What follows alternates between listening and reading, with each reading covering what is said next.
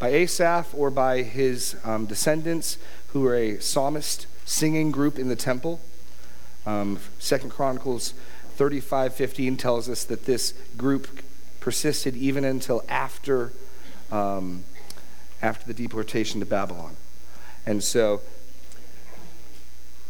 again, as we look at now our third psalm and the third book of the Psalms, the compiler of the Psalms broke the book into five books, probably modeling the five books of Moses.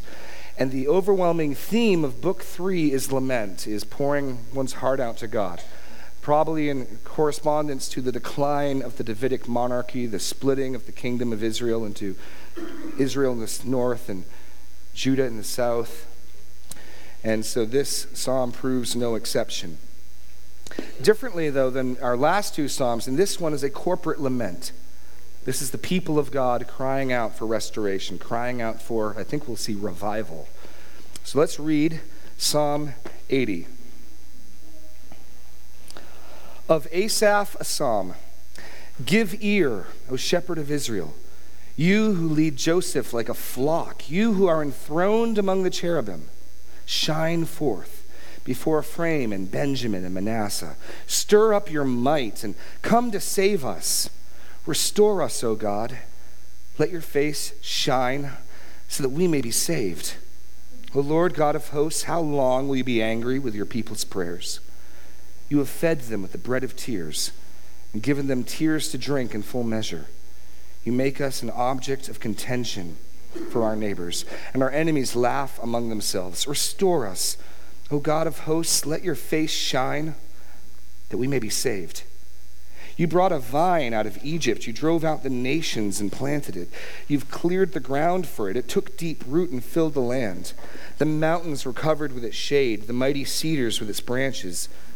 It sent out its branches to the sea and its shoots to the river. Why then have you broken down its walls? so that all who pass along this way pluck its fruit. The boar from the forest ravages it, and all that move in the field feed upon it. Turn again, O God of hosts. Look down from heaven and see. Have regard for this vine, the stout that your right hand planted, the stalk that your right hand planted, and for the son whom you made strong for yourself. They have burned it with fire, they've cut it down. May they perish at the rebuke of your face. But, but let your hand be on the man of your right hand, the Son of Man, whom you have made strong for yourself. Then we shall not turn back from you. Give us life, and we will call upon your name. Restore us, O Lord God of hosts. Let your face shine, that we may be saved. Now, if you were listening, you noticed the threefold repetition of a chorus nearly identical in all of its occurrences, verse 3, verse 7, and verse 19, which sort of become the division markers. There's a fourth chorus, which our English translations don't make so clear, but if you flip over your notes, you'll see the division. It's in verse 14. That word for restore means to turn about. And so in the three verses, in, in the three choruses, rather, in verses 3, 7, and 19, they're calling upon God to turn about Israel. In verse 14, they're calling on God to turn himself about towards them. So that's the way we're going to look at this psalm four verses and chorus. I mean, this is a pretty straightforward hymn verse, chorus, verse, chorus, verse, chorus, verse, chorus. Now, a word about the setting Psalm 80 um, is written, as best as we can tell, just prior to Assyria coming in and gobbling up the 10 northern tribes. In fact, the oldest copies of this text, I'm sure the Greek Septuagint, have the additional psalm title concerning the Assyrian. It seems to be focused on the northern tribes. You notice the reference to Joseph, Ephraim, Manasseh, um, already languishing, already in decline. In fact, we're going to see in a little bit that a word of judgment has already come out from the Lord against the north. And so the singers, the psalmists down south in the temple are gathering together and they're crying out to God, crying out to God for a revival, for restoration of, of Israel, of the kingdom, a spiritual, a national revival that God would move among them. That's sort of the overwhelming theme of this. So it's corporate. This isn't individual. The last two weeks we saw were individual laments, but this is the people of God crying out for the people of God. And so let us dive in then, looking at the first verse, verses 1 to 3, a corporate plea for deliverance. A corporate plea for deliverance. And, and Asaph, or his sons, jump right in. Give ear. These are imperatives. They're calling upon the Lord in a strong voice. Give ear, O shepherd of Israel, you who lead Joseph like a flock, you who are enthroned among the cherubim, shine forth before Ephraim and Benjamin and Manasseh. Stir up your might and come to save us. And what I want to pay attention to as we're studying this is how do they reason with God? How do they call upon God? How are we when we call out for God's mercy, when we call out for God's restoration, how are we to do that? And the first appeal is, is to God as shepherd. God as shepherd. Give ear, O shepherd of Israel, you who lead Joseph like a flock. They're recognizing that God is first and foremost their leader, their king, their shepherd. And they cry out to him. You know, this is, this is a common biblical theme, Psalm 24. The Lord is my shepherd. In Ezekiel um, 34, the Lord saying he will shepherd his people. And we, like sheep, go astray, and he shepherds us. And he, and he looks after us. And so initially, they go to this metaphor Lord, do what you do. You are a shepherd to us, shepherd us. Lord, we've gone astray, shepherd us. And one of the things that I'm very encouraged by in this psalm is the boldness with which the prayer is made. You know, God would have us come before him as sons and daughters. There, there literally are imperatives here, just filling up this first stanza, calling on God to do things, exhorting God to do things on their behalf. And, and despite their decline, despite their sorry state, um, Asaph is, is willing to be bold in his approach to God, calling upon God to act. Um, and specifically, what he's calling upon God to act is that God would again display his glory. And there's that word for shine forth. And you sort of put the two together. He calls God the one who sits enthroned upon the cherubim, shine forth. And what he's drawing to mind is the picture of the Ark of the Covenant. If you remember, the Ark was a gold box, and on top of the gold box were two cherubim made out of gold. In fact, I'll read to you the account of this, this special place, the mercy seat on the Ark. Um, in Exodus 25, verse 17 and following, the Lord says to Moses, You shall make a mercy seat of pure gold. Two cubits and a half shall be its length, a cubit and a half its breadth. You shall make two cherubim of gold, of hammered work you shall make them on the two ends of the mercy seat.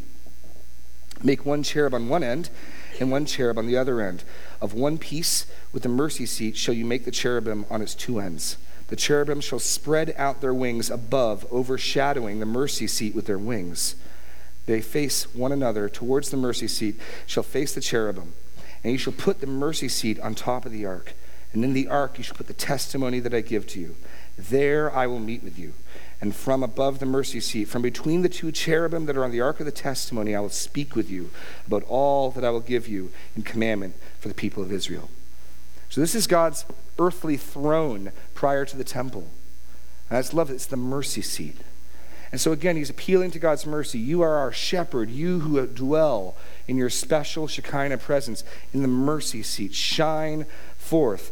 And that shining forth is a reference to when the Lord's glory came down, when the ark was first built in Exodus 40, 34 to 35 as they put the tabernacle together. Then the cloud covered the tent of meeting, and the glory of the Lord filled the tabernacle. And Moses was not able to enter the tent of meeting because the cloud settled on it, and the glory of the Lord filled the tabernacle. So, what the psalm is doing is, is remembering this is God's special place, this mercy seat, and that when God is sitting on his mercy seat in the tabernacle, glory shone out so blinding, so thick that Moses couldn't even enter. And that's what the psalmist is calling out for. In a spiritual drought, in a time of languishing and going astray of God's people, what is needed for all revival is a fresh display of the glory of God. It's always what's needed. He, he knows that's what's needed. He's saying, shine out. Notice the attention also. For whatever reason, Asaph chooses to focus on the tribes of Rachel. Rachel's two children, Joseph and Benjamin. And Joseph get his tribe split in half into Ephraim and Manasseh, and those are the tribes that are mentioned, the Rachel tribes. And so he's calling out for God to shine forth in glory as a way of, of saving his people. I mean, we may think that what we need is an army, what we need is, is big guns. What we need, first and foremost, is to see the glory of God. And that's not just an Old Testament concept, but turn in your Bibles to 2 Corinthians 4.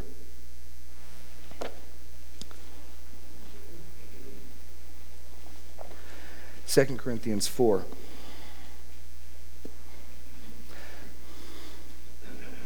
If you're here today and you're a Christian, if you're here and you've put your faith in the living Christ, it's only because you've seen his glory, according to 2 Corinthians chapter 4.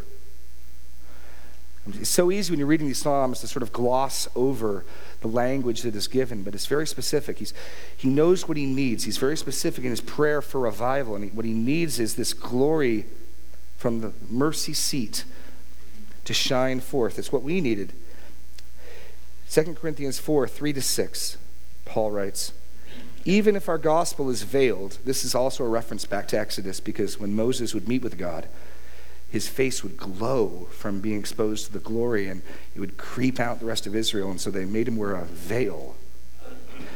And so Paul is explaining why this glorious gospel here is so frequently ridiculed and derided. If, it's as if to say, Paul, if, if your gospel is so great, if, if this news is so wonderful, then why do so many people scoff? He says, Well, for many people, they have a veil over their face, so they cannot see the glory. He says, Even if our gospel is veiled, it is veiled only to those who are perishing. In their case, the God of this world has blinded the minds of unbelievers. Now, note what they're blinded from to keep them from seeing the light of the gospel of the glory of Christ, who is the image of God. For what we proclaim is not ourselves, but Christ Jesus as Lord, with ourselves as your servants for Jesus' sake. For God, who said, Let light shine out of darkness, has shone in our hearts to give the light of the knowledge of the glory of God in the face of Jesus Christ. If you're a Christian, that's what happened. God looked into your dark heart and he said, Let there be light. And you saw the glory of Jesus in the gospel. You, you saw something wonderful, something attractive, something beautiful. And then you, you embraced him by faith. And you became his child. And so, what is always needed for revival, what's always needed when there's spiritual languishing, is a fresh revelation of the glory of God. Let's, let's get back now to um, Psalm 80. So that's the first verse a plea to God as shepherd to rouse himself, to display his glory, to come and save his people. Now we get to the first chorus Restore us, O God, let your face shine, that we may be saved. Now, that word for restore, as I said earlier, literally means, and here's your blank, turn us or return us. Turn us around. Um, and it speaks to the notion that Israel has gone astray. And Israel has, especially the northern kingdoms, really gone astray. They're not faithful to God. And so this song is calling out for God to, through a display of his glory, through a pouring out of his grace from the mercy seat, to turn the hearts of the people of Israel towards him. To restore, then, is to turn us. This is very similar to what we sang this morning create in me a clean heart. Psalm 51, or Psalm 61:11, unite my heart to fear your name. You know, God is sovereign. He can move the hearts of men and women, and He does. And so it is right and good for us to call on Him to do that. Um, if, if, if your heart isn't where it needs to be towards God, perhaps you could call it God, would you work in my heart? Would you turn me towards your truth? Would you unite my heart to fear your name? Would you create in me a clean heart? Those are biblical prayers. Those are biblical prayers. So the first part of this course, restore us.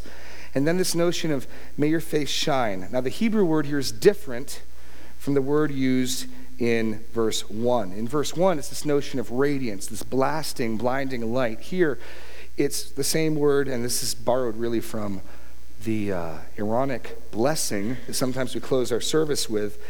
It's um, found in Numbers 6:24. The Lord bless you and keep you. The Lord make his face shine upon you and be gracious to you. The Lord lift up his countenance upon you and give you peace.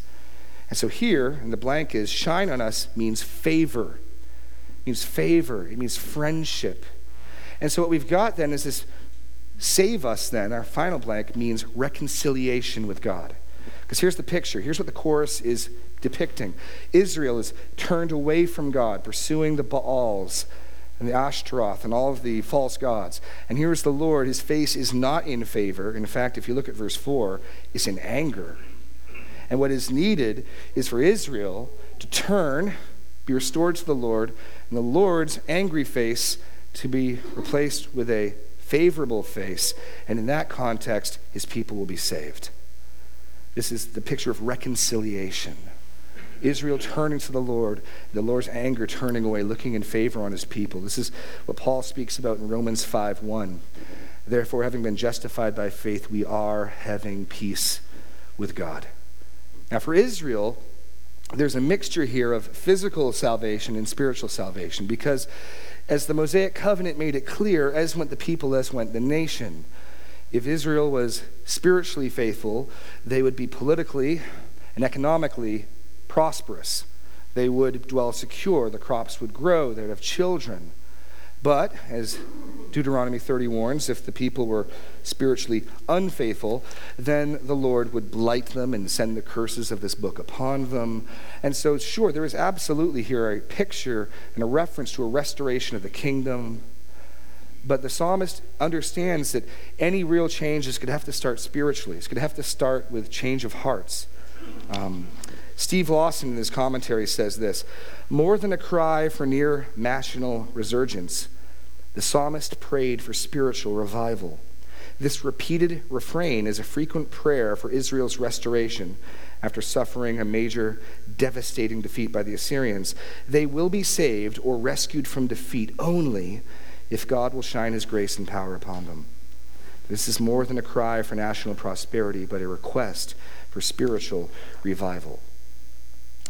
And so there, there is the chorus, calling out on God, would you turn your people around? Would you turn your people, bring them back to yourself? Would you look on us with favor? Would your face once again shine upon us with a smile? And in that context, would we be saved? And thus ends the first verse and chorus. Now let's move on to the second verse. The Lord's present anger. The Lord's present anger. Despite the fact that the Lord had been Israel's shepherd, he had dwelt among them, sitting on his mercy seat. Despite the prayer that the Lord would look on them in favor, verse 4 begins, O Lord God of hosts, how long will you be angry with your people's prayers? Literally, it's will you smoke and smolder against your people's prayers. You have fed them the bread of tears, given them tears to drink in full measure. You make us an object of contention for our neighbors, and our enemies laugh among themselves. And what we see here is that sin breaks our fellowship with God. Israel's faithlessness has caused a huge rift in the relationship with the Lord.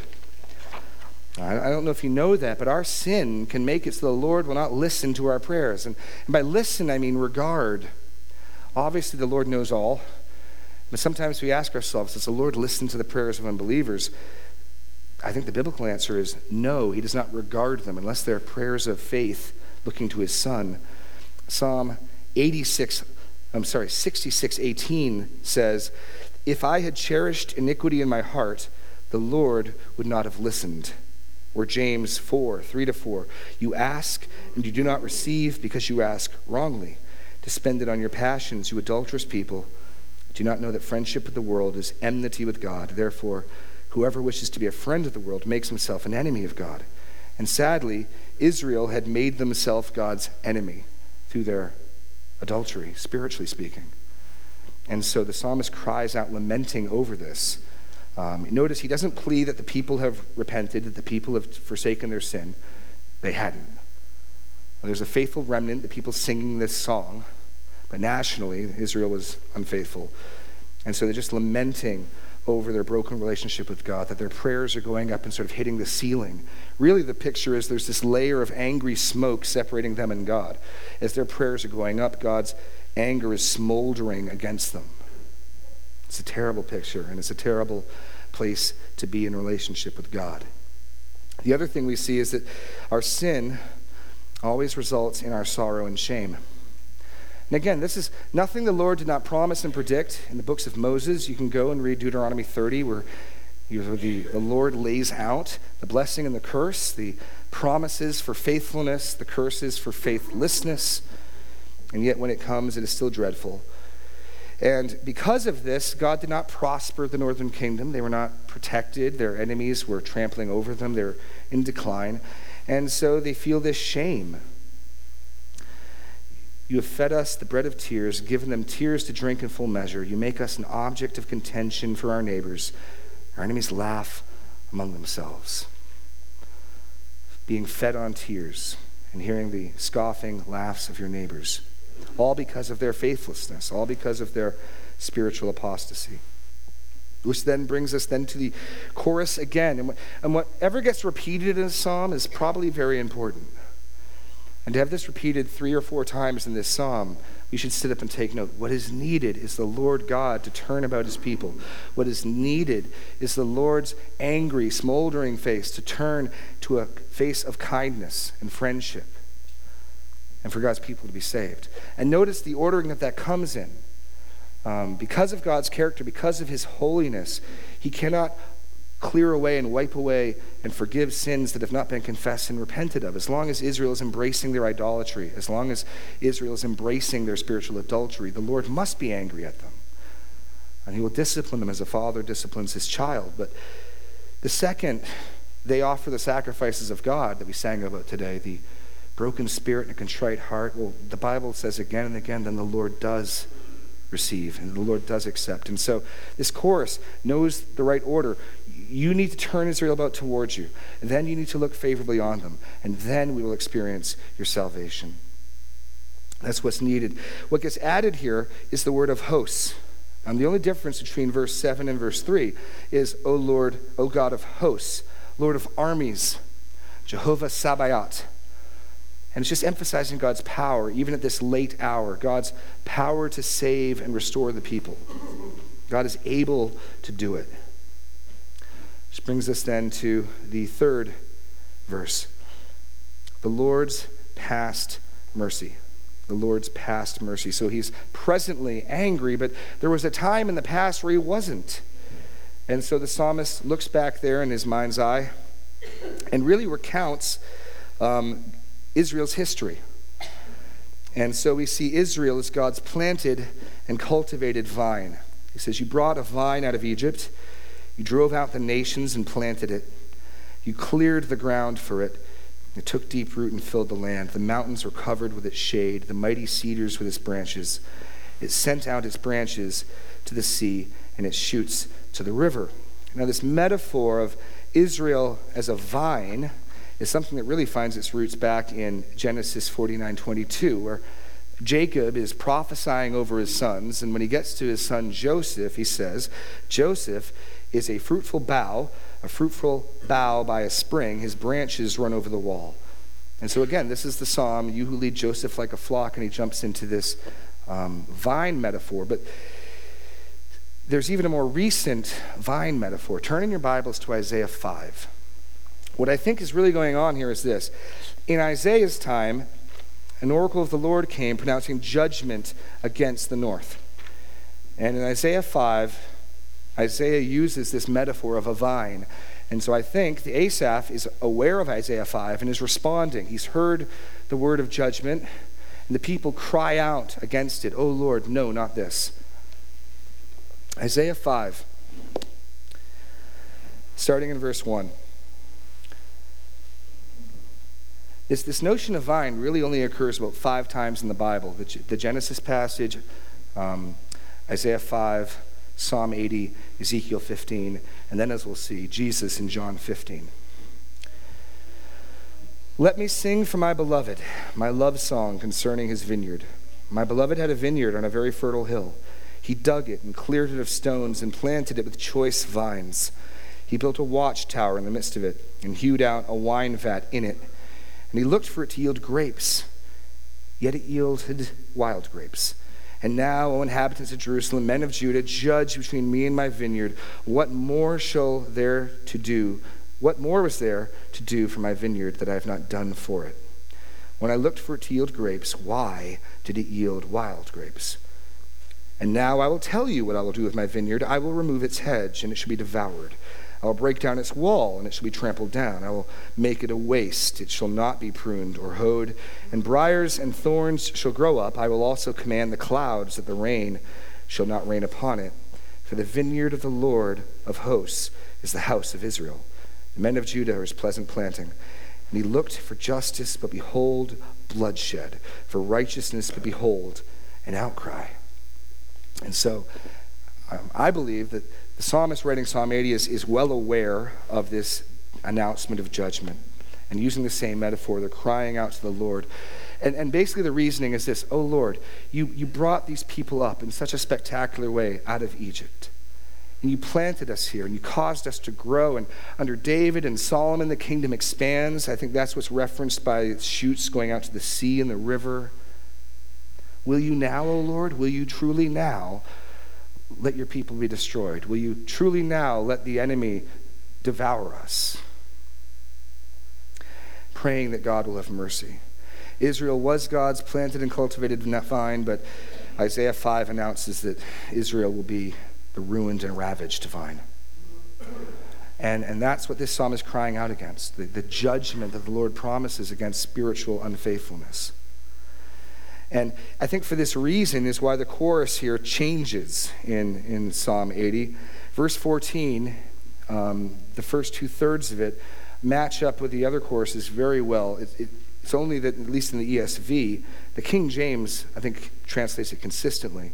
But here, it's a call not for God to turn Israel, but rather for him to turn. In order for reconciliation to happen, both parties need to turn towards each other. And here in verse 14, a call for God to turn, to look, and to care. A call for God to turn, to look, and to care. It says, Turn again, O Lord of hosts. Look down from heaven and see. Have regard for this vine. You, and he's calling to mind, Lord, you started something. You did something wonderful. You, you brought us out of Egypt. You planted us. You, you nourished us. It's exactly what Isaiah 5 says. He built a hedge around it. He did everything they could have needed.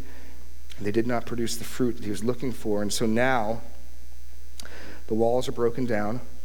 All who pass by pluck its fruit. The boar from the forest ravages it. And all that move in the field feed upon it.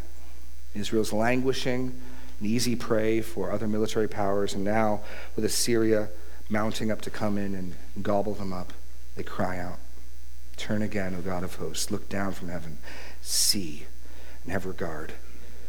Which brings us to the final verse a prayer and a promise. A prayer and a promise. One final plea, one final prayer, and a promise from on behalf of Israel. Have regard for this vine, the stalk that your right hand planted, and for the son whom you made strong for yourself. They have burned it with fire, they have cut it down. May they perish at the rebuke of your face. But let your hand be on the man of your right hand, the Son of Man, whom you've made strong for yourself. Then we shall not turn back from you. Give us life, we will call upon your name. And so here, we look now for the Lord, prayer that he have compassion on his branch or son. The word translated son there is the same word for branch, same word that was used back in Genesis 49:22, speaking of Joseph being a branch. And so it's a play on words. And it's also a reference to the fact that when God formed Israel, I mean, when, when he sent Jacob and his sons to Egypt, what happened was Egypt became sort of an incubator. And 400 years later, there was the birth of a nation, What went in is as a family and their servants came out, a multi million um, group of people. And because of that, Exodus 4:22, when the Lord sends Moses to tell Pharaoh to let my people go, he says, "Say to Pharaoh, thus says the Lord, Israel is my firstborn son." And so Israel enters into sonship in this exodus, departing from Egypt. It's this special relationship with the Lord. And so, again, that's being called upon here as well. Have regard for this vine that your hand planted and for the son whom you've made strong for yourself. And, and speaking about this whole son and then later son of man, it's really easy having the New Testament to look back and say, ah, ah this is about Jesus. Probably not. At least not without a couple dots in between. Um, the term Son of Man was Jesus' favorite self designation, but the reason why is it was such an obscure messianic title. Um, Ezekiel, for instance, refers to himself in his own book as Son of Man uh, 93 times. Really, all there is is until Daniel 7:13 shows up, there is no messianic notion of Son of Man. In Daniel 7:13, one appearing like a Son of Man approaches the Ancient of Days in the clouds of the sky. And that's why I think Jesus chose this title, because it is a messianic title, but it's a very subtle one. Um, and so, for anyone reading Psalm 80, I, I, don't think that they're looking forward to the Messiah. Um, I think this is simply we see that the vine in verse 15 is the son. The son at your right hand is a play on words. Ben, um, Benjamin means son of my right hand. Ben, like Ben Laden or Ben anything, is son. Hamin, my right hand. He's prayed for Benjamin. Now he's praying that you would strengthen the man at your right hand, the Son of Man whom you've made strong. It's Israel. The reference to Son, Son of Man here is speaking to Israel. Strengthen Israel, Lord. You made us, you called us your son. We entered into a covenant and a relationship with you when we left Israel. Don't, don't break your covenant. Don't forsake your steadfast love. Strengthen us. So the prayer is to have compassion on this branch, son. And the promise is that if the Lord will do this, they will remain faithful to the Lord and they will call upon his name. It says, um, Let your hand, verse 17, be on the man of your right hand, the Son of Man whom you've made strong. Then we shall not turn back from you. Give us life and we will call upon your name. Because again, the psalmist knows that what the Lord is looking for, first and foremost, is spiritual fidelity faithfulness, that we would call upon Him in our day of trouble and not the other gods of the nations. Oh Lord, he's saying, if you would just turn us, if you would but strengthen us, if you would but build us up, then we would stay true to you, then we would be faithful to you, then we would call upon your name. And then the psalm closes with the final chorus Restore us, O Lord, God of hosts, and let your face shine that we may be saved. And here the addition is, O Lord, God's covenant special name. O Yahweh, who entered into a covenant with us at Sinai, would you turn your people to you? Would you look upon them in favor and would you save us? This is the repetition, the chorus of the psalm.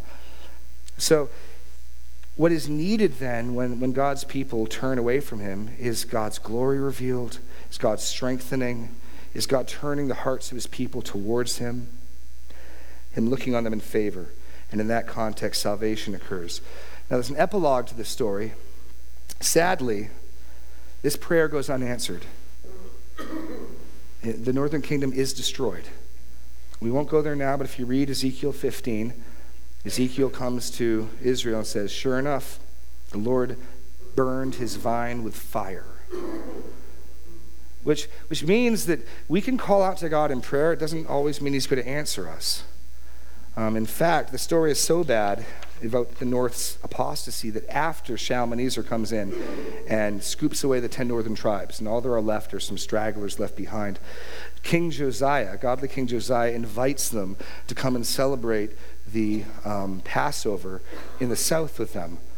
And according to Second Chronicles 36, so the couriers went from city to city through the country of Ephraim and Manasseh as far as Zebulun, but they laughed them to scorn and mocked them.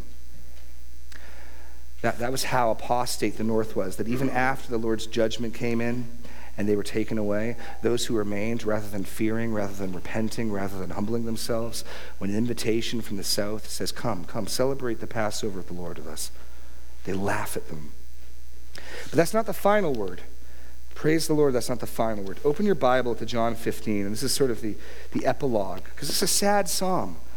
It's a sad psalm. God's people crying out to Him for a revival that never comes, at least not as they wanted it, not as they planned it. Crying out that a destruction and the judgment will be averted that is not averted. And then, hundreds of years later, the Son of Man says these words in John 15 I am the true vine, and my Father is the vine dresser. I'm just going to stop right there. Um, Jesus is claiming, and this is sort of this notion of corporate solidarity, that Jesus embodies the history of Israel. That just as Egypt was, Israel was called from Egypt as a son, Hosea says, Out of Egypt I called my son.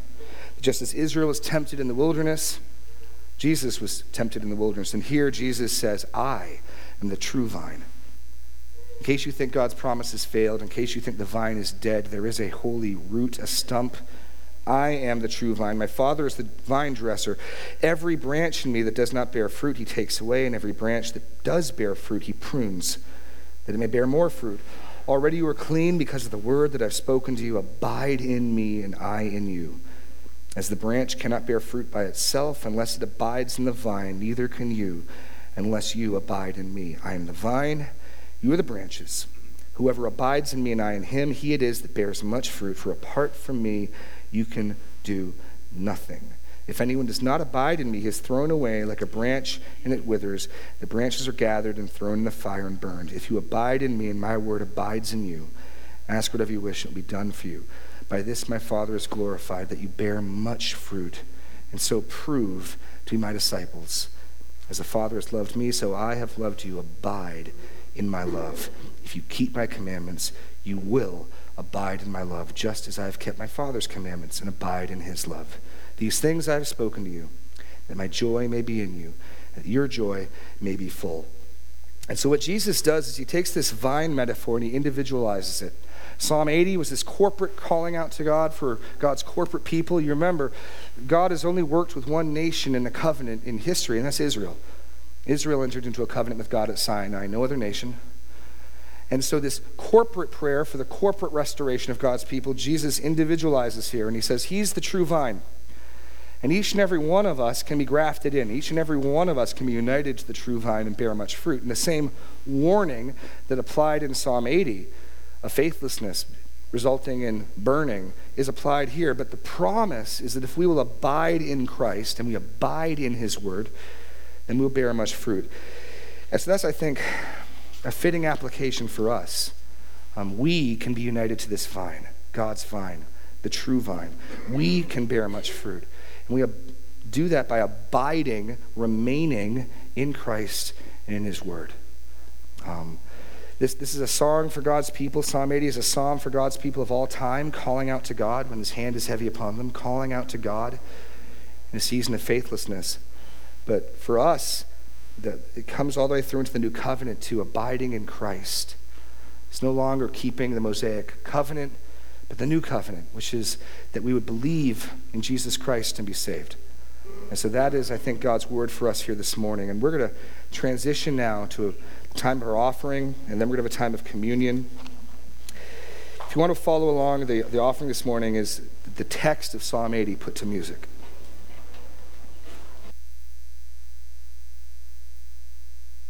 The check. I would ask the ushers to come forward now, and we'll do the offertory. Uh, let's pray. Heavenly Father, we appreciate your grace and that uh, you cut some vines out and uh, grafted in uh, wild olive shoots. It's, uh, we're so thankful that salvation has come to the Gentiles. We pray that uh, these monies would be used um, for the purpose that others, our friends and family who don't know you, uh, that you would shine the light of your gospel into their hearts, that they might see the glory of our Lord and Savior Jesus Christ. In his name I pray.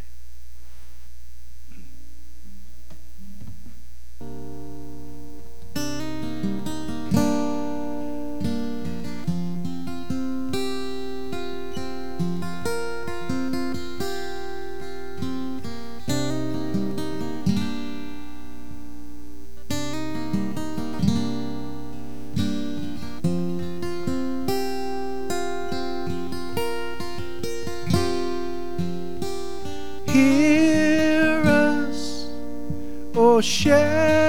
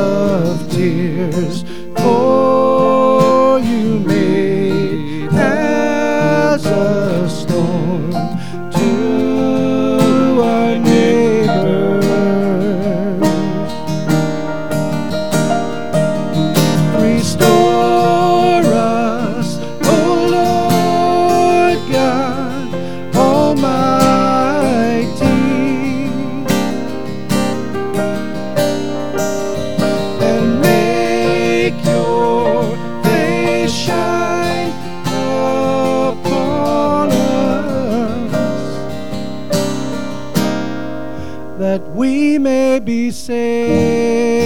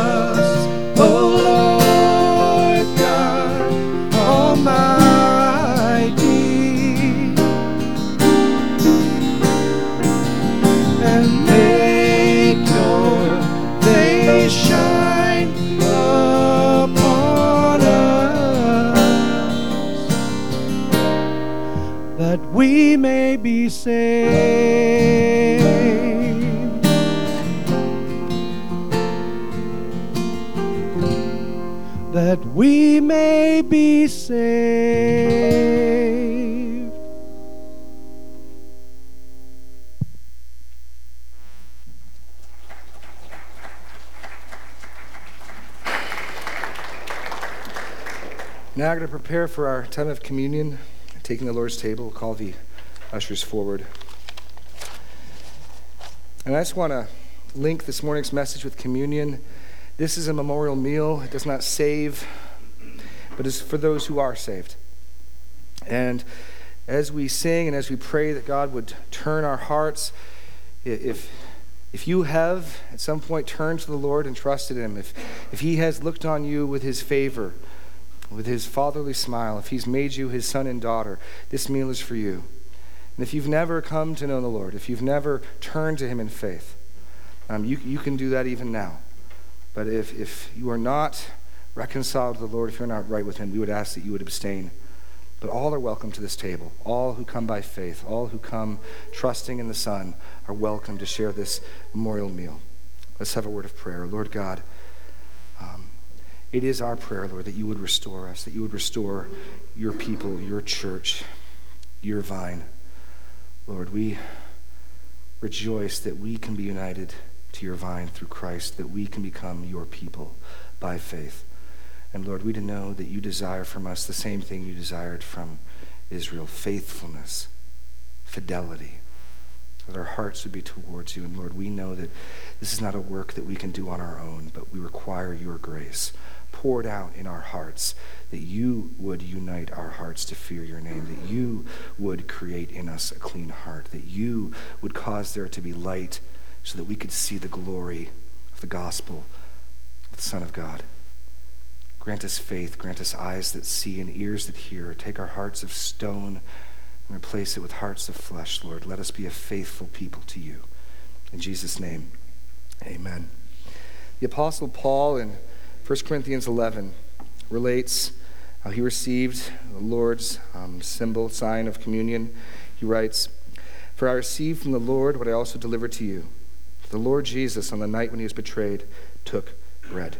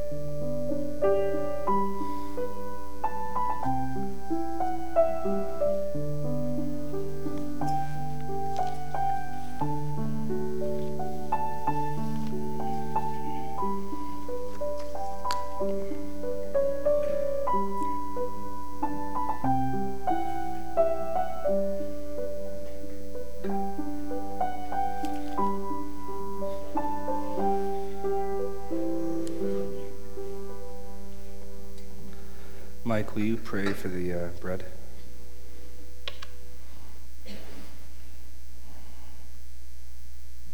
Dear Lord, you obeyed your Father to remain in him, to remain in his love. You obeyed him, even though that took you to the cross and a punishment for my sin that you did not deserve. Father, I'm so glad that you did that. I'm so glad, Jesus, that you followed. What an amazing thing it is that you would do on my behalf. I ask that you would allow me to see that as an example for myself, that I should obey in a like manner, so that I may remain in your love. And it's in your precious name that I ask that. Amen. And when he had given thanks, he broke it and said, This is my body, which is for you. Do in remembrance of me.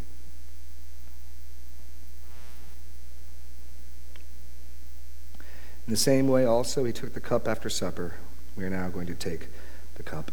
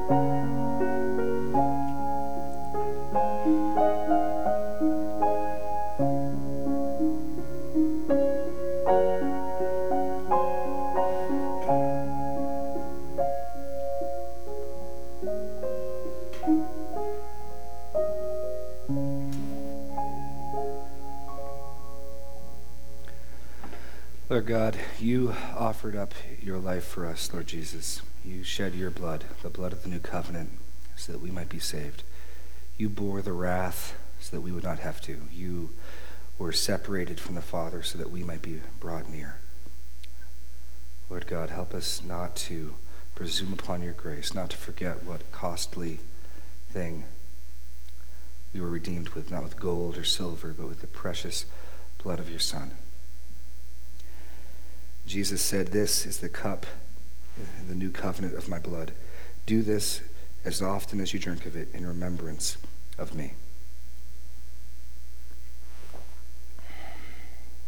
For as often as you eat this bread and drink this cup, you proclaim the Lord's death until he comes. Please pass your cups to the aisles. The ushers will take them. The Lord bless you. The Lord keep you. The Lord cause his face to shine upon you and give you peace. You are dismissed.